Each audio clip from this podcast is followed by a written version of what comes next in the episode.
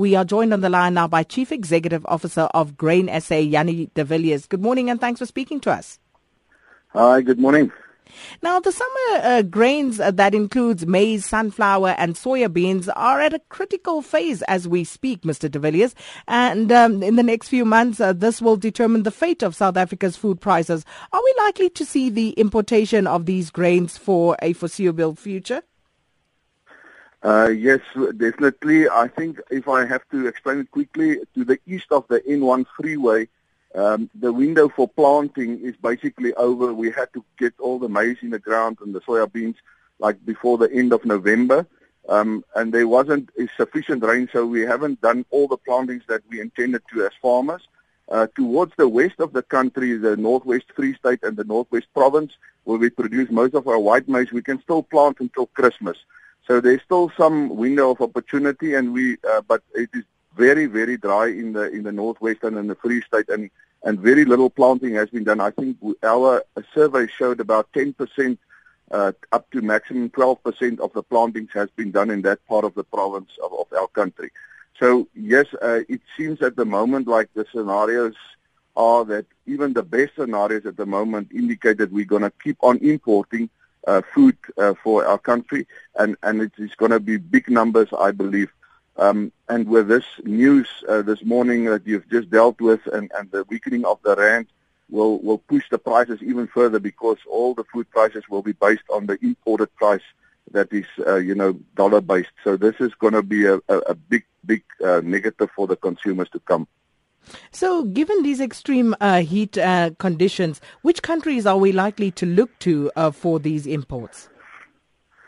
Yeah, I think we import a lot of maize from Argentina and also from some of the Black Sea countries like the Ukraine, um, you know, and, and obviously we will also look towards America. Um, there are some sanitary and phytosanitary issues around uh, genetically modified organisms with America that, that we won't haven't been able to import. But if we have a big disaster, you know, we're going to have to sit down and say, how do we make sure there's enough food? You know, and we even looked at, uh, you know, countries like Zimbabwe, they're also in trouble. And, and Zambia the other day talked about export bans so that they can't help Zimbabwe.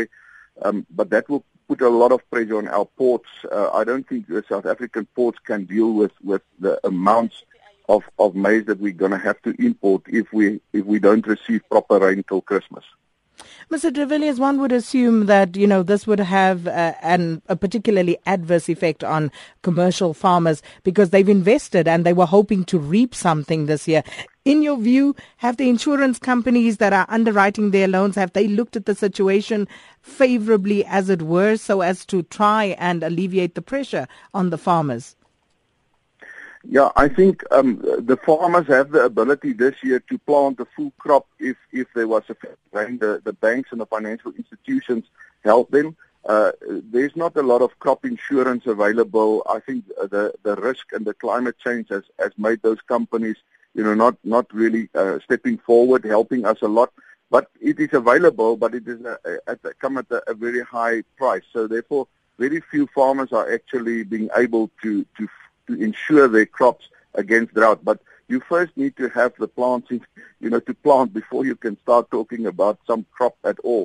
And at the moment, the East have planted, you know, let's say Makumalanga, ninety-five percent, KwaZulu-Natal got rain uh, yesterday and the day before yesterday, so they might get up a little bit higher in terms of their percentage. But the Eastern Free State, for instance, our estimate showed about sixty percent of the, the area has been planted, and, and they won't be able to continue planting. It's too late.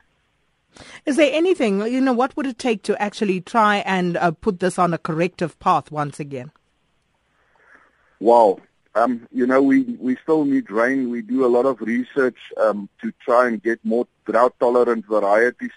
But, I mean, those varieties can't live without water. They can just maybe hang in there for a while um, if, if they have a drought spell. Uh, we, we're looking at uh, agriculture practices to preserve our soils. You, we, we, we keep a fallow land system where you don't plant all your land every year because uh, all your fields, because there's, you know, to try and preserve some of the moisture for the next season. So, so there are a few things that we can do. Um, I think we we in discussions with government to see how can they assist farmers. But we uh, our food security capacity to produce for ourselves is at risk at the moment, and this is something that we need to preserve.